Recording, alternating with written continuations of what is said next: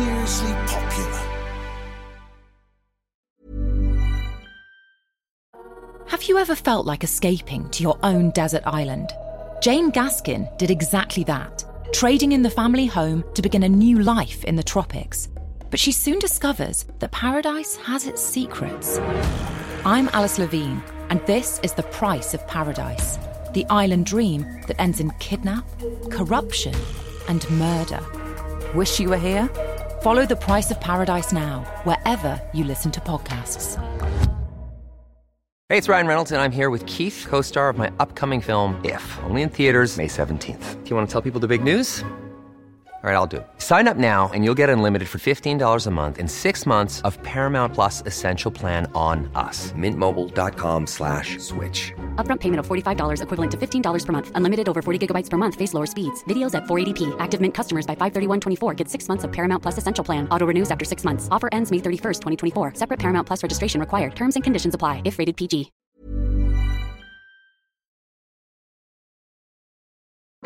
The former nurse, Lucy Letby, has been found guilty of murdering seven babies and attempting to kill six others. At the Countess of Chester Hospital. Between June 2015 and June 2016, babies who seemed to be doing reasonably well would suddenly collapse. Lucy Letby was the common factor.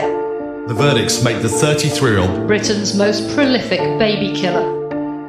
This was a podcast about one of the most anticipated criminal trials for years. It's now a podcast about one of the worst serial killers in modern times.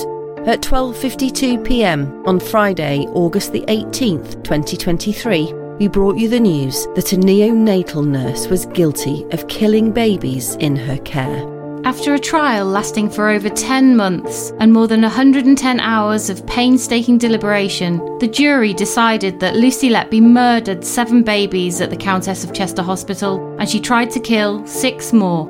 She was cleared of two further charges of attempted murder, and the jury could not reach verdicts on six further allegations. I'm Liz Hull, Northern correspondent for the Mail. I've been in court throughout and have reported on the case as it developed. And I'm Caroline Cheetham, a broadcast journalist. Every week, we've examined what's happened and brought you the details behind the headlines. This is the trial of Lucy Letby. We were really fortunate that the detectives in this case uh, gave us a lot of their time, and we wanted to bring you more of those interviews. And one of the key things we wanted to bring you today was something that came up across this trial, which was that Lucy Letby abused the trust not only of the babies and the parents in this case, but also of her colleagues. Welcome to episode 56 Violation of Trust.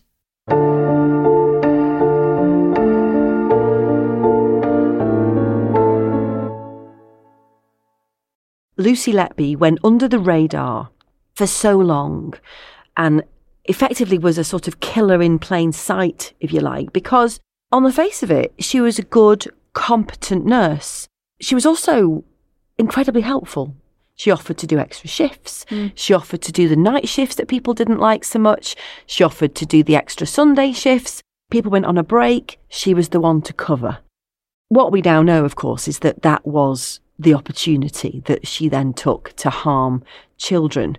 And we've talked a lot about the abuse of trust, if you like, of the parents and the babies.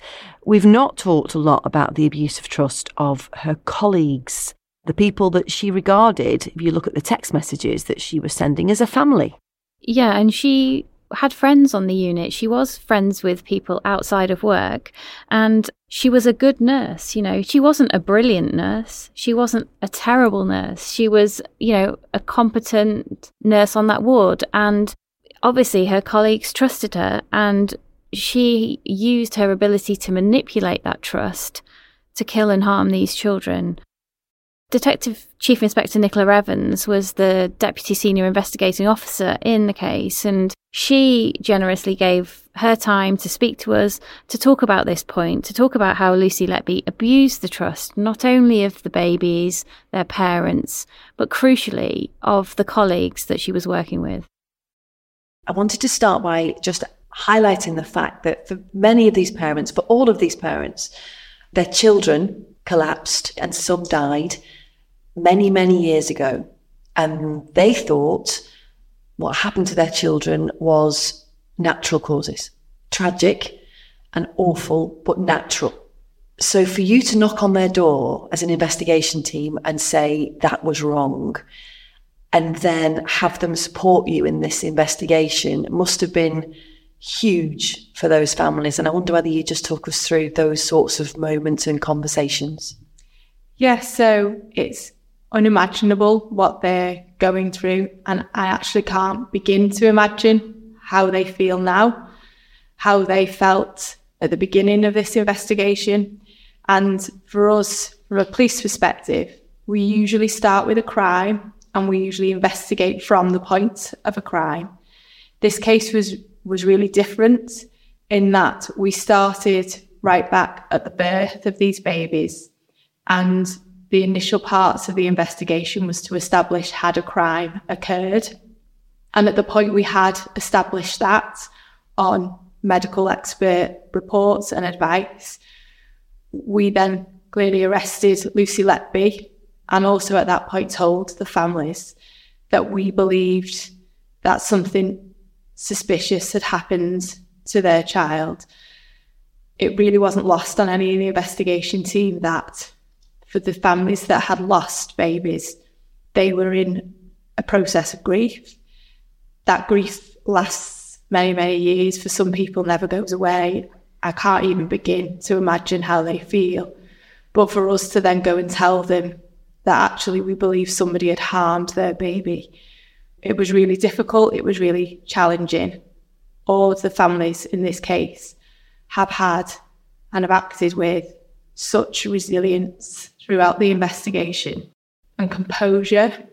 And during the, the trial itself, the dignity that they've displayed and the compassion that they've displayed during that process has just been really overwhelming.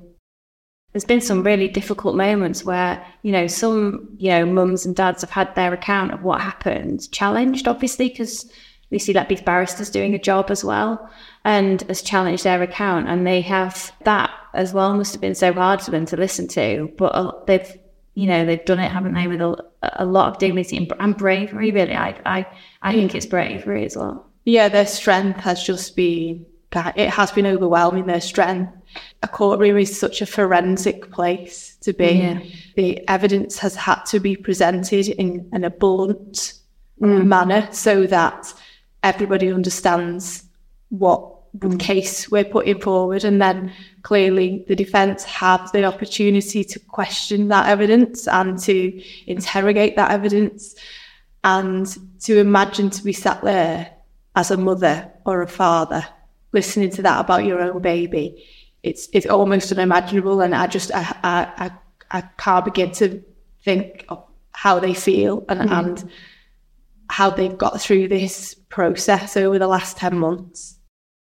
In terms of the way this came and to your desk in the first instance, and how you first were aware of anything going on at the Countess, can you walk us through the moment, I suppose, when you first got a call or the letter or whatever it was that arrived at Cheshire Police, but also then the realization of what you might be dealing with? Yeah, so the, the Countess of Chester, they wrote a letter to the Chief Constable and they asked for Cheshire Police to investigate. And at that point for us, it was about listening to what they were telling us, what they, they were reporting to us, but keeping a really open mind as to what had happened. And that's why we went right back to the beginning to establish if a crime had, had occurred. And I think for everybody on the investigation at that point and then as it moved on, there was a real disbelief that this could have happened. Mm. And so I think everybody in the very early days, we believed we'd find a natural cause. Yeah. Yeah. We thought we would speak to the experts and the experts would tell us what had happened mm. to these children, to these babies. We never anticipated the experts to come back to tell us that they'd been inflicted harm. And so when they did, that was a huge point in the investigation. The objective has always been to tell the families what happened to their babies. But in those early days, it was very hard to believe that somebody would have committed these crimes at all.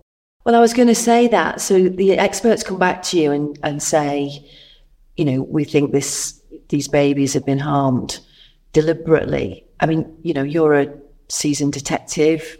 There must have been disbelief in your team that someone could have done that to tiny, vulnerable children. It's really hard to accept.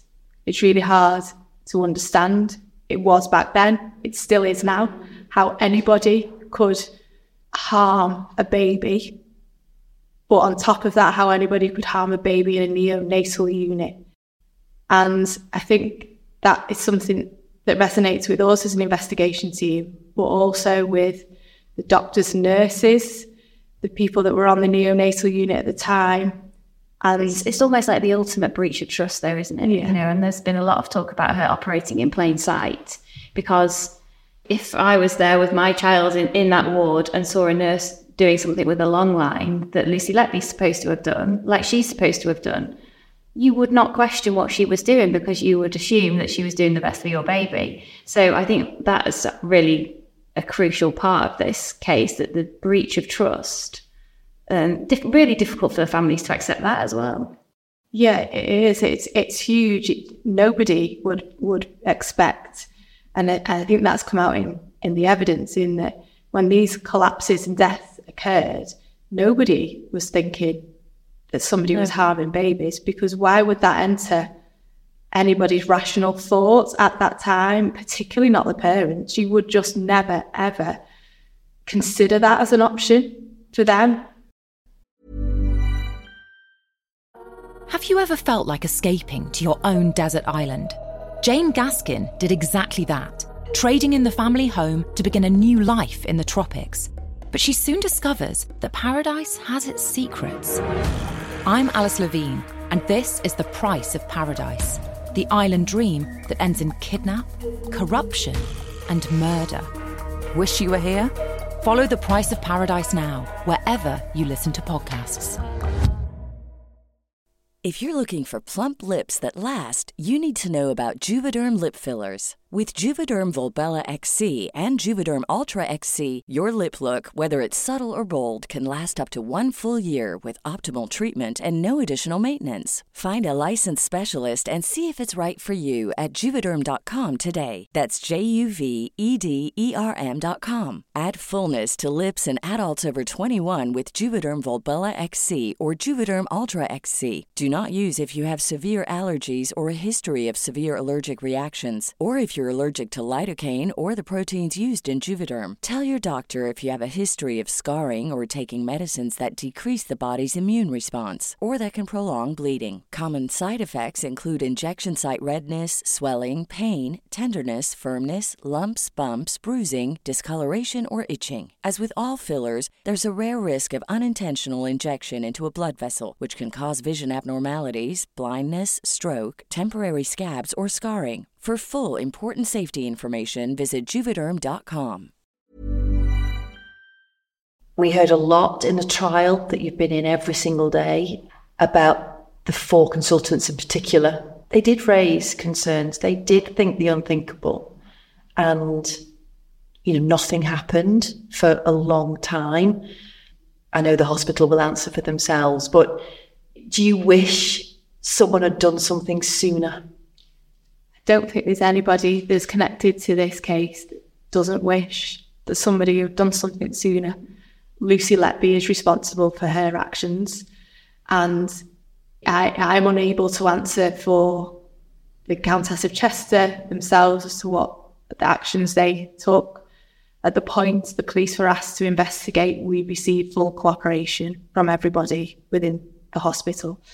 And we've spoken to thousands of witnesses hundreds of them have been part of the trial process, and the impact on them and everybody involved is huge.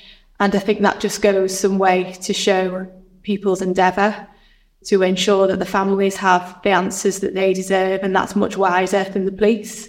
To go back to your question, I don't think there is anybody that doesn't wish that this was raised earlier and that we, the police weren't involved earlier. And we know that um, Operation Hummingbird's still, in, in fact, still ongoing. I'm from Chester. There'll be lots of parents like myself from Chester who will be looking back and thinking of the time that they had their children in the Countess, thinking, you know, c- can I be sure that, you know, my baby wasn't harmed? The investigation is still ongoing. And I think the public would expect us to still be investigating the whole of Lucy Letby's career after the verdicts. But that investigation is is still ongoing. It is wide reaching. That's in relation to the Countess of Chester and the time that Lucy Letby was at the Liverpool Women's Hospital. Have people been in touch with you already, or have you been in touch with them? We do have a basis for people to contact us, and, and people do contact us from the public. For those wider investigations, anybody um, who is part of that they are aware of that and are being supported by our team. So I would say if anybody has any concerns to contact us, but if we were concerned about their cases, then they would already know about that.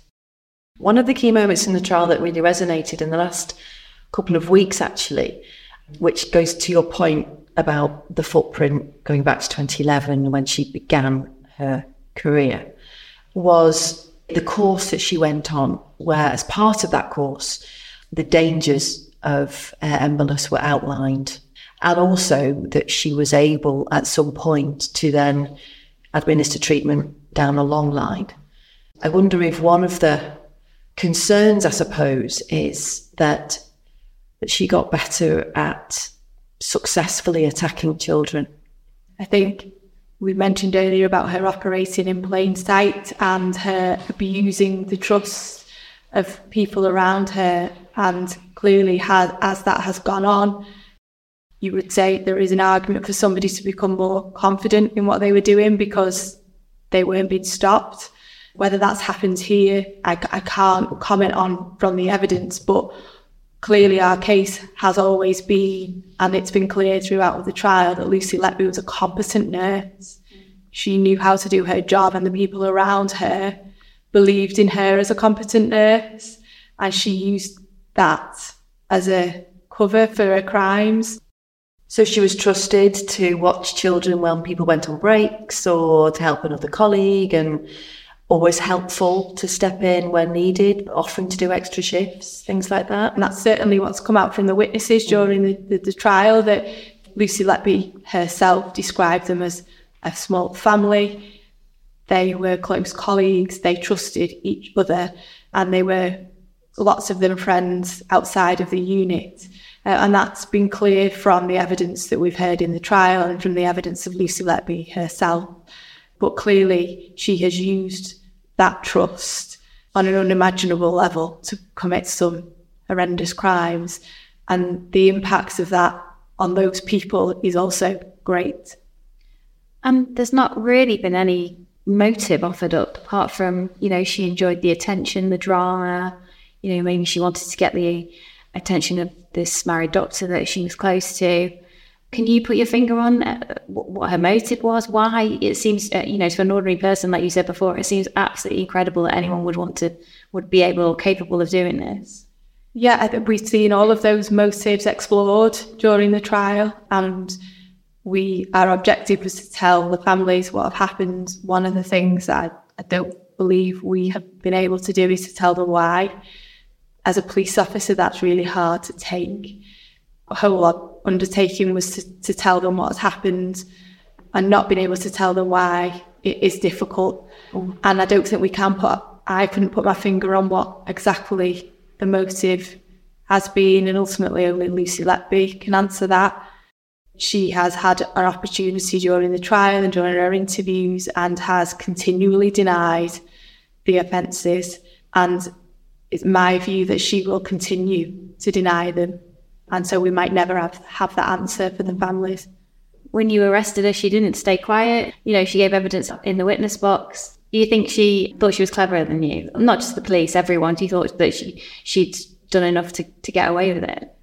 I wonder whether she fully understood the forensic lens we would go to mm. to understand this case and the level of expert evidence and advice that we would take I don't know that for sure. but my own opinion is that Lucy Letby didn't necessarily understand the depths that we would go to to ensure that we got this right and that we understood what had happened. And therefore, in those interviews, she did provide a lot of evidence, evidence that has been used during the trial, and conflicting accounts from her herself that we have ultimately analysed and interrogated against the rest of the case. And that's been really important and impactful for the jury. In terms of her, if you like, we've talked about motive and that she operated in plain sight, that she was competent. People have described her as a bit anonymous, you know, a little bit beige, if you like. What was your view of her? From the evidence that we've gained through the investigation, I would say she was a normal 20 year old, 20 something year old at the time. And she had a group of friends and a family and a social life. Nothing that you wouldn't expect from somebody of her age at that point and at that time. I think the fact that she was kind of nondescript and average in work allowed her to go under the radar and allowed her to commit these offences and abuse the trust of the people around her because there wasn't anything outrageous about her. There wasn't anything stand out about her.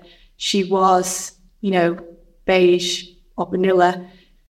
Have you found anything in her background that would you would say you would point, oh, that's a bit odd. That might be why she's done this, or I mean, she seems to have had quite a normal upbringing as well. You know, grew up in a cul-de-sac in a, a town in like Hereford, which is very much like Chester, actually, very quite small cathedral place. You know, seems well, maybe it's just because you can't comprehend it, but it seems odd that she's had she's so ordinary. On a human level, everybody tries to kind of figure out why there must be something in the in her background, or there must be something that's happened to her that has led to these crimes. And I think that makes this more shocking for everybody that involved that we haven't necessarily found anything that that could point towards a reason why as, as investigating murders we often find that we understand why something has happened, not necessarily that we agree with that, but we understand why something may have occurred. And we haven't found that in this case. But I'm not sure anything explains these crimes, and I'm not sure there is anything that we could have found that would actually lead me to understand why she's done it because it is so unimaginable. I wanted to go back to one of your points earlier that Letby herself described them as a, a family, if you like, on the, the doctors and the nurses on this unit were a family. One of the things that was so shocking when we've outlined it on the podcast and when we've heard it in court and the, the efforts made by these doctors and nurses to save the lives of these children. Some of these children had 50 minutes of CPR. Some of these children were bleeding. The impact on them and what they have experienced and gone through is huge.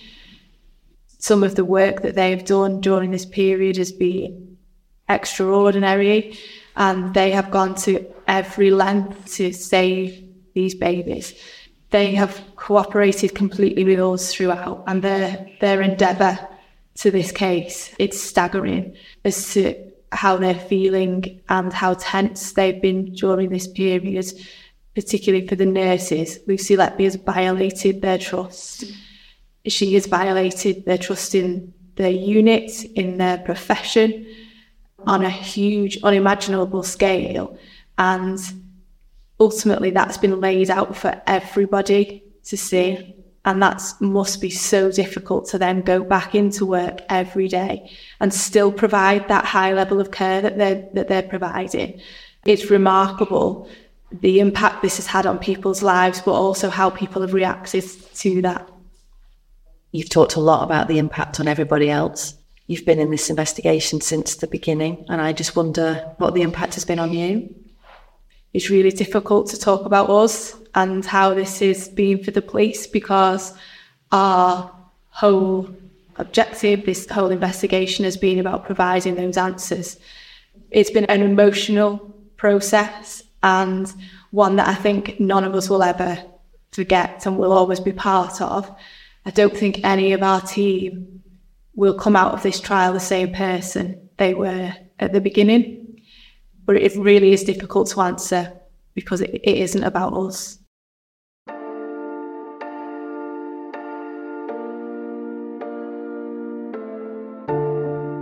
So that's it for episode 56. You can catch more of our post verdict episodes on Mail Plus or wherever you get your podcasts. You can give us a rating and you can share the podcast. You can also follow me at Liz Hull or send us an email at the trial of Lucy Letby at gmail.com. You can also follow us on Twitter at Lucy Letby Trial or follow me at Radio Caroline. See you then.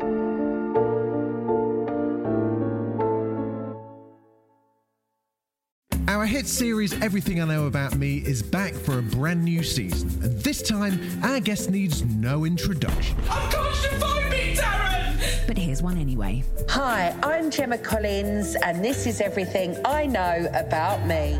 If you think you know all about Gemma Collins, think again, because this is the GC as you've never heard her before. It's been exhausting. Unashamed. And I was really heartbroken because I was pregnant and he was having an affair. Unfiltered. I have had an operation as well years ago. I have a designer vagina. Yeah, baby.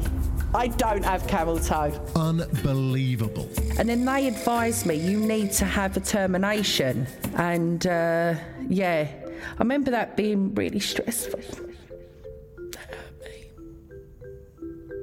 Everything I Know About Me with Gemma Collins is out this Thursday wherever you get your podcasts.